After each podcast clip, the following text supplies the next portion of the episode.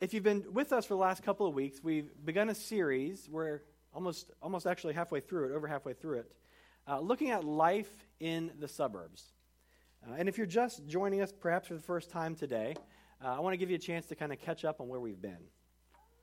Uh, what I've been looking at is this reality that uh, life as a follower of Jesus in the suburbs must look different than a life that is faithful in any other type of community what I'm trying to say is that I believe strongly that God cares about the places that we live.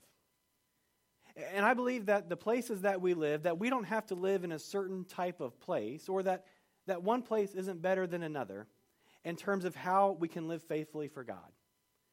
Whether we live in an urban core or a rural setting or a suburban place, the challenge is not so much about where we live, but how we live. So, what I've been hoping to share with us as, as suburbanites in this part of the city is what a life of faithfulness looks like. And to try to scratch the surface of that. So, we've talked in the past weeks about the challenge of busyness. Uh, we talked about how difficult it is to find rest in the suburbs, a place that was designed as peaceful, and we talked about ways to find that.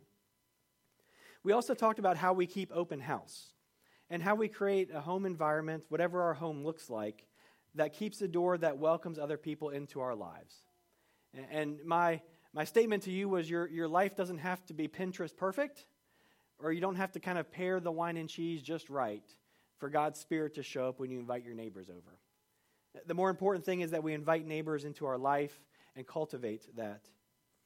Uh, last week in particular, we talked about individualism and how a lot of what we see, for all the good that suburbanism does, we've seen that there can be this individualistic nature of our life where we recognize that all these things that I'm acquiring are about me. And so, what I've hoped to do was not just show the negative aspects, but to truly show the positive and the good, and to show a faithful way forward as followers of Jesus. Uh, and so, this week we'll continue that. And we're going to lean into what faithfulness in the suburbs looks like, and we're going to look at Philippians chapter 2. Uh, now, there's a part of this that I'm going to ask you to read out loud together with me. And the reason I want you to do that is when this particular uh, verse was written, if you look at it in your Bible, you'll notice that a part of it stands out and looks more like a poem than kind of lines of text. And it's because part of this verse in Philippians is a song or a hymn that the early church would have sung. And so when Paul, who wrote the letter to the Philippians, is writing this letter, he references this song. And, and, I think that's really neat because this letter was written maybe 20 or 30 years after Jesus died and rose again. So the song that Paul is referencing would have been one that the church sang just after the resurrection of Jesus, just in those years that came afterwards. Uh, and, and while we don't have the lyrics to it, he didn't jot down sheet music in the margins when he wrote it down. We at least have the words. And so it's not something that we would have just said, it's something that we would have read. So I'll give you your, your cue on when to follow in. So Paul writes, Therefore, if there is any encouragement in Christ, any comfort and love, any sharing in the Spirit, any sympathy, complete my joy by thinking the same way having the same love, being united and agreeing with each other. Don't do anything for selfish purposes, but with humility, think of others as better than yourselves. Instead of each person watching out for their own good, watch out for what is better for others. Adopt the attitude that was in Christ Jesus. And so, here on this next slide, I want to invite you to join your voice with mine. Though he was in the form of God, he did not consider being equal with God something to exploit. But he emptied himself by taking the form of a slave and by becoming like human beings. When he found himself in the form of a human, he humbled himself by becoming obedient to the point of death, even death on a cross. Therefore, God highly honored him and gave him the name above all names, so that the name of Jesus, everyone in heaven, on earth, and under the earth, thank you, and every tongue confess that Jesus Christ is Lord to the glory of God the Father. Amen. Good singing. That was good. Jared, can you work out a tune for that one? It's a little complex. All right. Well, bring that, bring that offering to us next week. Well, that'll be the gift, right? we will try singing that. Yeah. Um, so that would have originally been a song that they had sung together. So when he referenced it, it was familiar. But it was also a song that told a particular story. And it gives us an example of Jesus' life. And, and it really does two different things. On one hand, it takes us on the, G, the Jesus journey that goes down, which is Jesus humbles himself, he empties himself. So we see this kind of downward trend. And then it also takes us on an upward trend where Jesus is exalted by God. So we've got this kind of V shape to our scripture this morning, and that, that's important to know. So I want to look first at uh, verses 6 through 8 and talk about what Jesus did for humanity. Verse 7 tells us that Jesus emptied himself, that he took on the form of a slave. And maybe when you read that particular verse this morning, you kind of bristled a little bit. Because we read slavery much different today than it was read when Paul wrote it. Uh, we think of the American slave trade and the atrocity that that was and continues to impact today in race relations, right?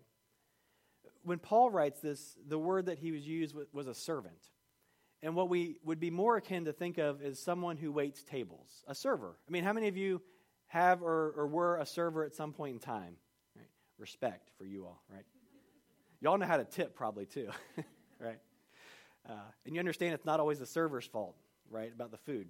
You know. Uh, so Paul would have been more akin to talking about that kind of service, where you are there with someone else and you are offering yourself as, as a gift and as a service to someone else. And no matter how that customer might respond to you on any given particular day, uh, just like a Chick fil A, it's still your pleasure to serve, right? right? So when we talk about that, that's what it's saying. That, that when God in heaven comes down to earth, instead of the status that Jesus could have carried as God Himself on earth, He chose to, to humble Himself, to not lean into His status or His abilities or what He had, but to lean more into His humanity and to choose to serve others. When we all know in reality, we should have been the ones to serve God on earth in the person of Jesus. So Paul is simply reminding them of this, this process that Jesus does, where as God, he comes to earth in order to be a server, a servant of others. And the image that we would typically use for that is the image of the towel and the basin. We remember that on the night before Jesus was uh, to be crucified or, or turned over and then crucified, he gathered his disciples in the upper room and he, he took a towel and a basin that was off to the side and he began to wash their feet. Which, if that sounds gross to you then, it, it was as gross back then too, right? Except worse, because like they didn't have nice shoes and some socks. They had uh, just some sandals and some dirty feet. Like think Birkenstocks, right? and then dirty feet because you're walking around in a lot of dust. And that was not Jesus' job. That wasn't even the disciples' job. That was the job of the host or the servant's or, or the host's servant. The job of washing those who were coming to the meal's feet was reserved for the lowest person. And Jesus gets up from the table on the night he's going to be betrayed. He takes a towel and wraps it around himself. He kneels down with a pitcher and a basin and washes the disciples' feet. And rightly so, they object. But he does it anyways. And so in Jesus, we get this picture of what it looks like when God comes to earth and chooses to serve others rather than leaning on the status that he had himself and, and could have leaned on. And in the next verse, in verse 8, it goes on to tell us that he humbled himself even to the point of death, submitting to death on a cross. He didn't run from the cross, he didn't try to skirt around it. He addressed his feelings of, Lord, if it's possible, I'd rather not go this route. But he willingly chose the cross for our life and for the life of all. And at any point, Jesus could have, as we might say, pulled the ripcord, parachuted out of there, or called down angels, or quickly turned the entire scenario around, but he doesn't. And so, what Paul wants us to see is that in the same way that Christ humbles himself and serves others, and doesn't escape when things get hard, but follows through with the difficult things, you probably see where I'm going with this. He's beginning to set up a model of what the life of faith looks like for us and in my mind, this gives us a perfect model for how we can live faithfully in our community today. what God does on Jesus' behalf is to exalt him. Jesus could have exalted himself, right? He could have lifted up himself and said, like, you all don't understand who I am. Like, this is who I am. You should worship me. Right? But the only time that Jesus is quote unquote promoted is when God promotes him. So after his death, it's God who resurrects Jesus back into life. It's God who lifts up Jesus as the example, as the resurrected Son. And so that also gives us a model of how we might live too. In, in this time that invites us and calls us, and, and I think actually encourages us to promote ourselves and to lift ourselves up.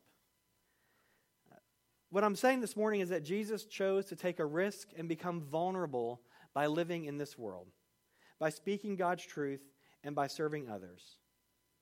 And Jesus does all of this so that you and I will have the opportunity to confess that Jesus Christ is Lord to the glory of God the Father.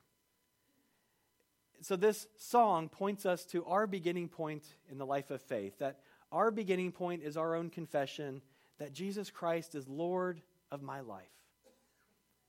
And that's a decision that maybe you made as a, as a young child, or, or maybe you grew into that, or maybe you've come to that place as an adult, or maybe you would say, I don't know if I've ever confessed or, or truly made Jesus the Lord of my life. Well, that's what this passage invites us to do this morning is to reflect on that, to remember that decision. It invites us to make that decision and then to live from that place as we go through our life. So, in Jesus' example, uh, that's what I want to look at this morning is how Jesus' example can instruct us in our life. But I want to talk for a minute about what vulnerability is not, because I just said the word vulnerability, and I believe that Jesus is calling us to live vulnerably in the suburbs. Uh, and just like that word slave in the beginning, it can have different meanings depending on how we look at it. Vulnerability does not, in this case, mean someone who is weak or a pushover. Jesus is not inviting us to be weak or to be pushovers or to just let others kind of trample over us. Vulnerability does not also mean that we that I'm going to kind of end this sermon by saying like I want you to go to your places of work or the places that you usually go tomorrow and share your deepest darkest secret with the person in the cubicle next to you, right? Someone said nope. That's good. Yes. So, good news, we're not going there. Right? Vulnerability sometimes has meant oversharing or just becoming a doormat for someone else. I want to offer you a different definition, uh, and this one comes from Andy Crouch. He says vulnerability is exposure to meaningful risk. Not just exposure to risk, and not just risk, but exposure to meaningful risk. And I love this definition for its simplicity but I also love how it exemplifies the life that Jesus lived. When God becomes human, Jesus exposes himself to a meaningful risk by becoming human. He exposes himself to meaningful risk whenever he stands on the side of the oppressed, whenever he took time with the people that society says were not worthwhile, were not important, or were too sick and diseased to be with. Jesus exposed himself to meaningful risk by being with those people over there. And Jesus exposed himself to a very meaningful risk on the cross. So, do you see how in Jesus' life he begins to model this particular idea? And I think it's also worth noting that Jesus also spends time over here with, with community leaders, with those who are rich, with those who are powerful, with those who have influence. And so, for us, as followers of Jesus, my invitation to you and God's invitation to us to live with meaningful risk is a challenge to our status. Now, Paul knows something about status. Uh, Paul later in Philippians would write this. I got excited. Will you take me back a slide? Thank you. He says, Though I have good reason for this kind of confidence, if anyone else has reason to put their confidence in physical advantages, I have more. And so let me begin Paul's resume. I was circumcised on the eighth day. I am from the people of Israel, and not just that, the tribe of Benjamin. I am a Hebrew of Hebrews. With respect to the law, I was a Pharisee. With respect to devotion in the faith, I harassed the church, which, from Paul's pre Jesus point of view, was a good thing. With respect to righteousness under the law, I'm blameless. These things were my assets, but I wrote them off as loss for the sake of Christ. But even beyond that, I consider everything a loss in comparison with the superior value of knowing Jesus Christ, my Lord. And when I read this, I see a man who is living for Jesus in such a way where he has status, and he didn't even mention that he was a Roman citizen, which would have bumped him up a few more pegs. What he's saying is, I've got status up here. And like Jesus, I choose not to use that for my own gain, but as a service and a ministry to others. And so I can think this morning, and I kind of checked back at my Twitter handle, which I don't use, so don't follow me there if you found me on there um, but also like my, my Instagram and Facebook profiles. And, and I, I was reminded that I've got a couple of statuses that, at least in some circles, can kind of bump me up a few notches. For example, I don't just have a bachelor's degree, but I also have a graduate degree from a seminary. Uh, and in terms of kind of the pastoral status in the Methodist Church, I'm, I'm not a local pastor, I'm not a um, provisional candidate. I'm a, a fully ordained elder in the United Methodist Church, which is the highest level that you can go in terms of ordination. I've got the, the opportunity, I would say the right, to put Reverend in front of my name, which honestly still looks weird when mail comes to the Reverend Brian Johnson. It's weird to me. Uh, makes my wife laugh still. So I, I, could easily say that in certain circles, I have certain statuses, I have certain privileges afforded me, I've had certain opportunities, and I could easily kind of work in a realm up here. And what the scripture invites myself and us to do is to consider the statuses. So, so in, in your head this morning, just tick off for yourself a couple of things that put you above others, that, that are your statuses, that are the things that you have done or earned, the rights, the responsibilities, the things that you have that have put you kind of a little bit higher up. Are, are, have you made a couple of lists in your head? Um, things that, that you have done. I, as I look out, like I know most of you all, I think you're really great people, and so I feel like you all are kind of up here, maybe like a little bit higher too. Like, and so what Paul is inviting us to do is to be aware of those things.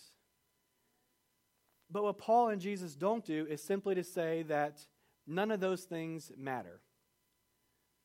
I believe what Paul and Jesus do is they use the opportunities that they have in service of others instead of them, themselves. What I mean by this way is I could use the title of reverend to, to get and accomplish certain things. I could use my status in the United Methodist Church to kind of lord over others who are still further down that totem pole, so to speak, right? You could use your statuses, your opportunities, your privileges, whatever you have, you could use those things as a way of standing on top of someone else, right? As a way of kind of putting yourself up here. And what Paul is inviting us to do is to see these things as ways that we have influence to serve others. The experiences, the gifts, the opportunities that you and I have had, whether a lot or a little bit, are ways that God has equipped us to serve others. It's influence that He's given to you and to me, not for our own selfish growth, not for our own kind of kingdom building, but in service to others. In the same way that Jesus used His and humbled Himself to go and to serve others. And when Jesus got to those others, He didn't pretend that He wasn't God. He offered healing, He offered community, He offered hope. He used the status that He has as God on earth to bring those who are far away from God closer in to say you may have been placed on the outside, but God sees you as someone on the inside. You may have been told you're not a child of God, but Jesus would say that you are a child of God. You may have been told that you don't deserve grace or that that's not for you because of something or anything in your life, whether done to you or just something about who you are. And Jesus and Paul and us together would come in to say, You have value, you are part, you are as deserving of grace as everyone else. And so, what I, what I hope that you see as we read this is that Jesus is inviting us through this hymn, Paul is inviting us through this hymn to see the things that have happened to us in our life, for good or for bad, as opportunities to help others connect to God. Each of you has a story to share with others that can help out. There are things good and things bad that have happened to you in your life And what we want to be clear about, we've talked about this earlier this year, God is not the author of bad things, right? God doesn't give people cancer. What God does invite us to do is to see these things happening to us and to find a way to say, This is my experience, and this is where I'm finding God in the worst place in life. And to allow that to be the testimony to the person that we meet at Target, at work, who's also going through a challenging time. To say, I'm not perfect, but I've encountered Jesus who is helping me to find a way through this. This, this may sound a bit crass, but the best quote that I could think of for this comes from the other theologian, Uncle Ben, from Spider Man. Right? With great power comes great responsibility. Right? And I know that was said in a Marvel, Marvel film, but I've always resonated with that because it reminds us that with whatever we have, for good or for bad in our life, God is there with you and with me.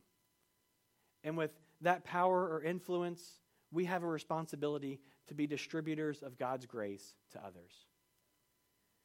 In suburban terms, we have a responsibility to not take everything that, that we have or that comes into us and try to make it for the advancement of the plot of land that we live on or, or for the advancement of, of our apartment or our home or our life. There's nothing wrong with that. But we want to ask ourselves are, are we also distributing the gifts that God has given to you and to me to others?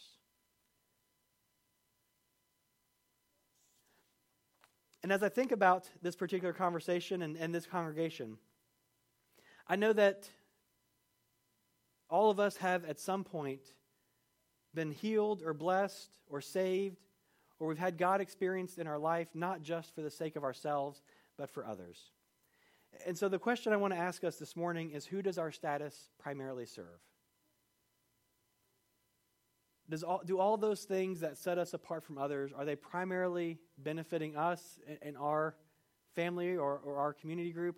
Or, or are they extending out in service to others also? My thought is, is that these, the blessings that God bestows upon us, are not simply intended just to live within ourselves. And I'm slowly learning in my own life of faith that what God is doing in my life is for my healing or, or my salvation or, or my blessing, but it certainly doesn't stop there.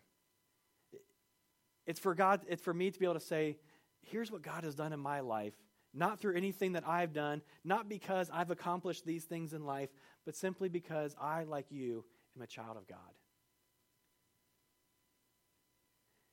And I believe that this can be one of the hardest things about faithfully living in the suburbs is there are so many subtle ways where we are taught and told that we can kind of keep creeping up and the higher we kind of get up this ladder whatever it looks like for you the more faithful we have been or the more we've accomplished and so what jesus does is actually says well all those things we surrender those in order to find ways to serve others and i'm encouraged this morning because I, I feel like I've already seen this in you all.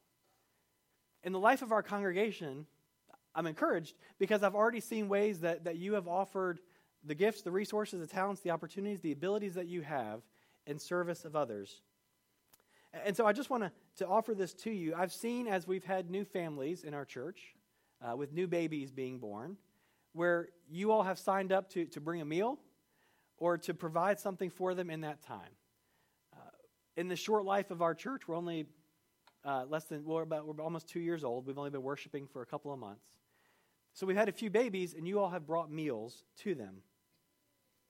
Uh, I see it with the group of people who, whenever you submit a prayer request, have volunteered to say, I'll pray for those folks. And so, in a confidential way, we, we have a community of people who say that as I pray, I want to make sure that my prayers go beyond me to the needs that others have too. I've seen it in the generosity of people in our community of faith who give generously and have never once come up to say, now that I gave that gift, here's what I'd like in return. Your generosity to simply give to God's mission and God's vision without expecting some kind of payback on your end. I see it each week when volunteers come into this space and help set up. And, and like magic, by the way, like on a Sunday morning, like none of this stuff is here. Everything that you see around you, like none of it is here. And I do not do all this myself. There's no way.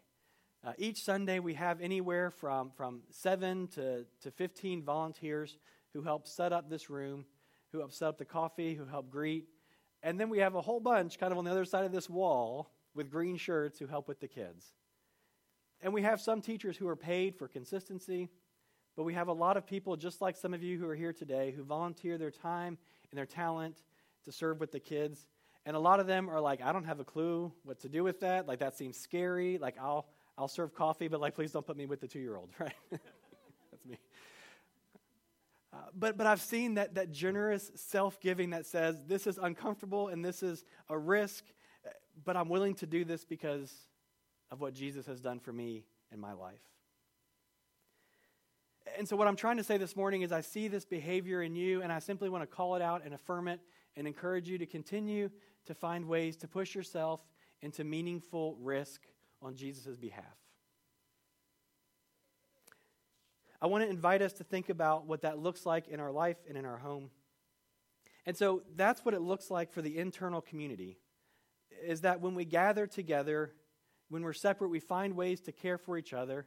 As the Bible would put, if anyone is sick or needs healing or needs help, reach out to the community and ask for their prayers and their help. And let's be honest, it's a lot easier to give help than to ask for help. Am I right? If you're the one who's on, on crutches, it's hard to say, I need help. It's a lot easier to be the one who say, let me get the door for you. Let me offer this. But I'd like to create the kind of church community where we have that vulnerability that says, like, life stinks. I was looking around for kids. But so life stinks right now, or life is really bad, and I need help. And the church community to say, we're here for you. And you'll be here for us when we need it too. But I want to also think this morning about how this behavior extends out into the rest of the world and into Horizon West as a whole. Because when Paul wrote this, this was a church community, and he cared how they cared about themselves, but he also cared how they cared about their society. And so when we think about um, Horizon West and the opportunities that we have, one of the biggest questions that I still get uh, as a new church is this one like, oh, yeah, you meet at the movie theater. Yeah, yeah, okay. So, like, where will you guys build a building? I mean, that's still the biggest question is like, okay, so when will you build a building? And I think the underlying question, sometimes innocently, is like, so when will you be a real church? Right? Because, like, a movie theater, like, that's cute and that's fun, but that's not a real church, is it? Like, we need a steeple, we need some stained glass, we need the, the, the, the, the attributes, the statuses, the things that we know make a church. And we've been conditioned as, as Americans in the West and as people who live in America to see church as a physical space. And we've talked about this before when the Bible has always defined church as a community of people. And, and so the problem there is that we've looked around and we look for these things and we begin to look at it, and, and I begin to see that land costs like a million bucks an acre. Um, and, and I begin to see the enormous cost that we would have to eh, put down in order to build a, a, a church that would give us a status in the community. Um, I, I've even had people say, like, well, I love the idea of what you're doing. Like, when you get a physical space, when you get a church building, like, let me know and I'll be there. Uh, it's like, hey, shout out to all of you all who are here when we're still in the movie theater. And, like, shout out to the parents who baptized their kids in Theater One, right? Which after this is showing, I don't know, like the Pikachu movie, right? Right? But you all see this as holy space because we gather here and God's Spirit is present with us. And so I believe that as we do that, what we're saying is that our status in the community is not at this time about what we can build. I would love to do something like that one day, mostly so we're not hauling trailers and rolling carts around all morning and all afternoon. But that's where we are right now. But I also believe this points to something bigger. And it's a question that I asked one of the major developers of the area. Because if you didn't know, this entire area has already been master planned. So even though there's still a lot of trees and orange groves, there's already a plan for what's going to go there. You know this because you've probably seen in your neighborhoods where if there's not a school, there's already a plot for a school, right? Those who live in Summer Lake, you know where it's going to go next year. There's already a plan for all of those different village centers and communities, for every apartment, for every home and area. And so I asked the developer, I said, well, when they designed this area back in the 80s, where did they plan for the churches to go? Because that would really help our planning. It got quiet. And these particular developers are people of faith. And they said, they didn't plan for it. Right? You busted, yeah. They, they plan for everything else for the hospitals, the homes, different types. They plan for, for where Publix goes, the community centers, all those kinds of things. And it seems like it was just an afterthought that, oh, well, where will the churches, the mosques, the temples, the places of faith for the people of faith, where will they go? Which presents a challenge to the people of faith, right? But I believe also highlights the, the waning influence of Christianity and this idea of, of, of Christendom in the United States. And let me put it this way we have, as Christians, for a long period of time in the United States, had an automatic place at the table. We had a status at the table. So we could walk into any form or venue, and there, were, there was a certain respect that was allowed. You were a part of the community. So if they planned for the post office and the hospital and the church, and you can see this if you're a fan of the Carousel of Progress. Okay, sorry, sorry, not the Carousel of Progress, the People Mover.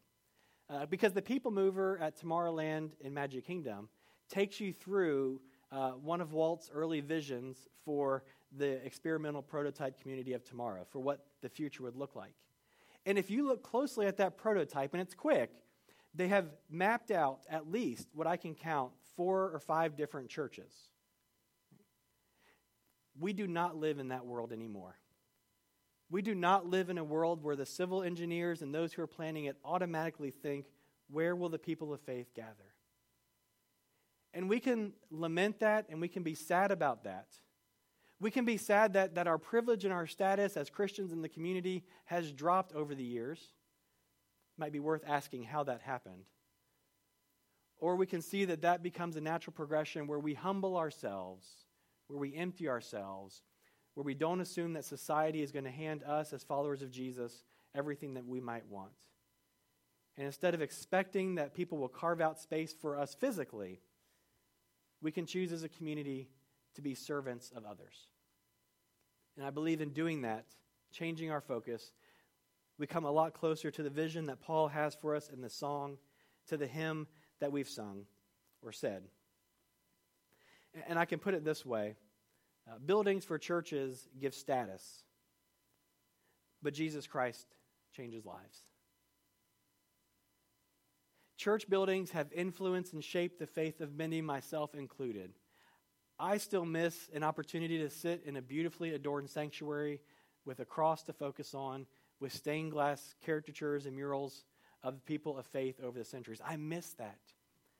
And there is something to be said for sacred space especially in the busyness of a suburb. But I believe that what God is calling us to is to lower our status and to remember that the thing that changes lives is Jesus Christ. The reason I am here this morning and not doing what I had planned to do after college and etc. is because God called me. And the reason that you're here this morning is because God has or, or is doing something in your life that makes you say, Church is important to me, because it's where the community gathers and it's where I can connect or reconnect after a busy week with Jesus. So, as faithful people in the suburbs who, who hope to have the status of saying, oh, yeah, Citrus Church, they have the building over there, and it's beautiful, because in my head it's going to be beautiful, right? right? We remember that's something that we might aspire to, but the thing that changes lives is Jesus Christ. And my hope is that we can always keep that in the forefront. So, this morning, what we've been looking at are, or over the last couple of weeks, are these things called counter liturgies.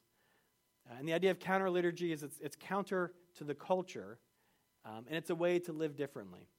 So, I, I've given you the short titles up here. If you want to read a little paragraph about each of these, visit today at citrus.org. It's our digital bulletin. And what this is designed to do is for you to say, like, okay, all that sounded good. I'm, I'm on board with what you're saying and what the scripture says. Like, what do I do with that on Monday morning? Right? Okay. So each one of these gives you a practice or a thing that you can do to help to live and make vulnerable risks this week. For example, uh, taking stock invites us to see where we um, are resisting the risk that God may be calling us to. Uh, making a list of safe people or people in our community who we can take a risk with, but we know that they are safe, right? We can share our faith with them, and we know that they will be accepting and welcoming of that Staying curious means that we're looking for places in the community outside the church community where we can be a part of a community meeting or an HOA. We all know that HOAs need Jesus, right? Y'all been to those meetings, okay? Right? They do not run like this. Um, but staying curious invites us to look at our communities with eyes of Jesus that see the opportunities in the people. Uh, commitment to church is an invitation to make being a part of the gathered faith community a priority for yourself over the next couple of months. And then finding neighborhood watering holes, which is a unique challenge for us in this community because we don't have those built quite yet, right? But they're there. So keep an eye out this week for where people are naturally gathering together and sharing life. So I want to encourage you to take a look at that, to find something that you can do this week to help you to take those vulnerable risks that invite us to see the kingdom that Jesus is leading.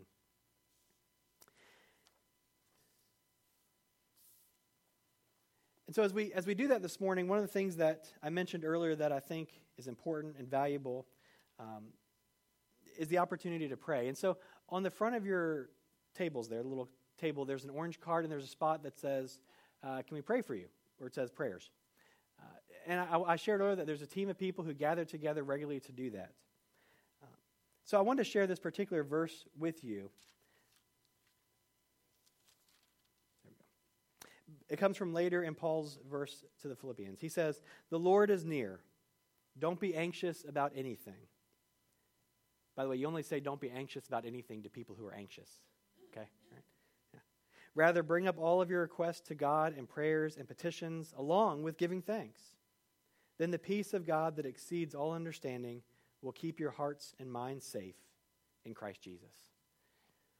So, if there is something that is giving you anxiety that you are worried about, or if, as Paul says, there's something that you can give thanks for this week, would you write it down on that orange card?